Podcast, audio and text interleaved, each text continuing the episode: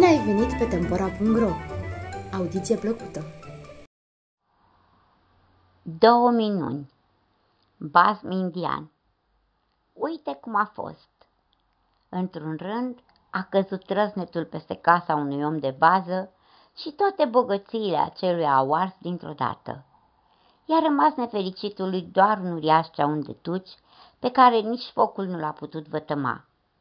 Și iacă, omul pe care îl chema Nanduca, s-a hotărât să plece din locurile sale de baștină pentru a-și uita nenorocirea. Înaintea plecării, s-a dus Nanduca la vecinul lui prenume Lakshmana și a zis, Rogu-te, prietene binevoitor, păstrează până la înapoiere singura avere, cea unul de tuci. Doi ani de zile a privit Nanduca pe meleaguri străine, dar într-al treilea i s-a făcut dor de locurile de baștină și s-a întors în satul lui.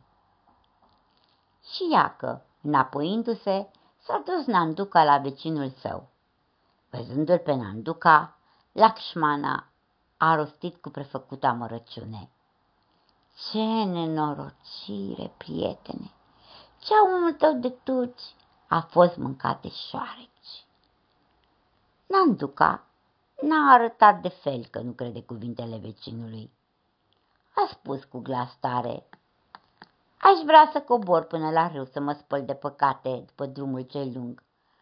Roagă-l pe feciorul tău să vină să mă ajute și să aducă la mal tot ce trebuie pentru spălarea de păcate. Crând așa, Nanduca s-a îndreptat către râu, iar după el mergea ascultând de porunca părintelui său feciorul de șapte ani al lui Lakshmana.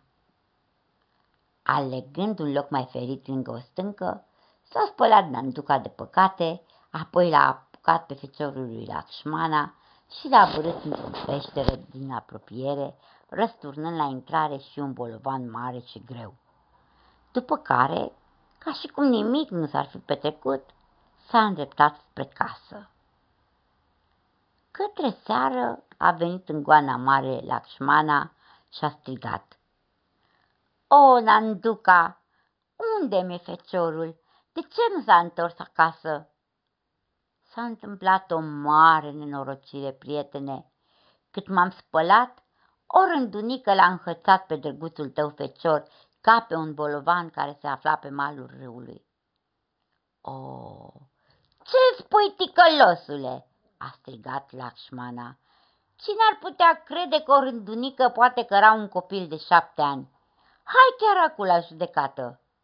Dacă s-au înfățișat ei înaintea judecății, a ieșit Lakshmana în față și a zis, Stăpâne înțelept și prea drept, mincinosul ăsta zice că o rândunică l-a răpit de pe un bolovan de la marginea râului pe feciorul meu de șapte ani. Poruncește-i ticălosului să-mi înapoieze băiatul. Ascultându-l pe Lașmana, s-a întors judecătorul către Nanduca. Tare ne mai socotiți proști într-adevăr, pe dată să înapoiez vecinului feciorul. Dar cum îl pot înapoia dacă îi l-a răpit o rândunică? Atunci, toți judecătorii cât se aflau în încăpere n-au mai putut răbda și au strigat într-un glas. Ce tot vorbești? O rândunică poate ridica oare un copil în văzduh? Nanduca a prins a râde și a bolborosit printre hohote. Acolo unde șareci pot mânca un ceaun de tuci, rândunica poate ridica în văzduh un copil de șapte ani. Și-a povestit cum îi lăsase în păstrare vecinului ceaunul de tuci și ce s-a petrecut după aceea. Atunci au râs cu toții și au prins a vorbi. Nanduca și Lakshmana, de așa, împăcați-vă și nu vă mai certați. Lakshmana să-i înapoieze lui Nanduca ceaunul, iar Nanduca lui Lakshmana feciorul. Și așa au și făcut, iar amândoi s-au aflat mulțumiți. Dar oamenii din satul acela spun și azi, acolo unde șoarecii pot mânca un ceaun de tuci, rândunica poate ridica un copil de șapte ani în văzduh.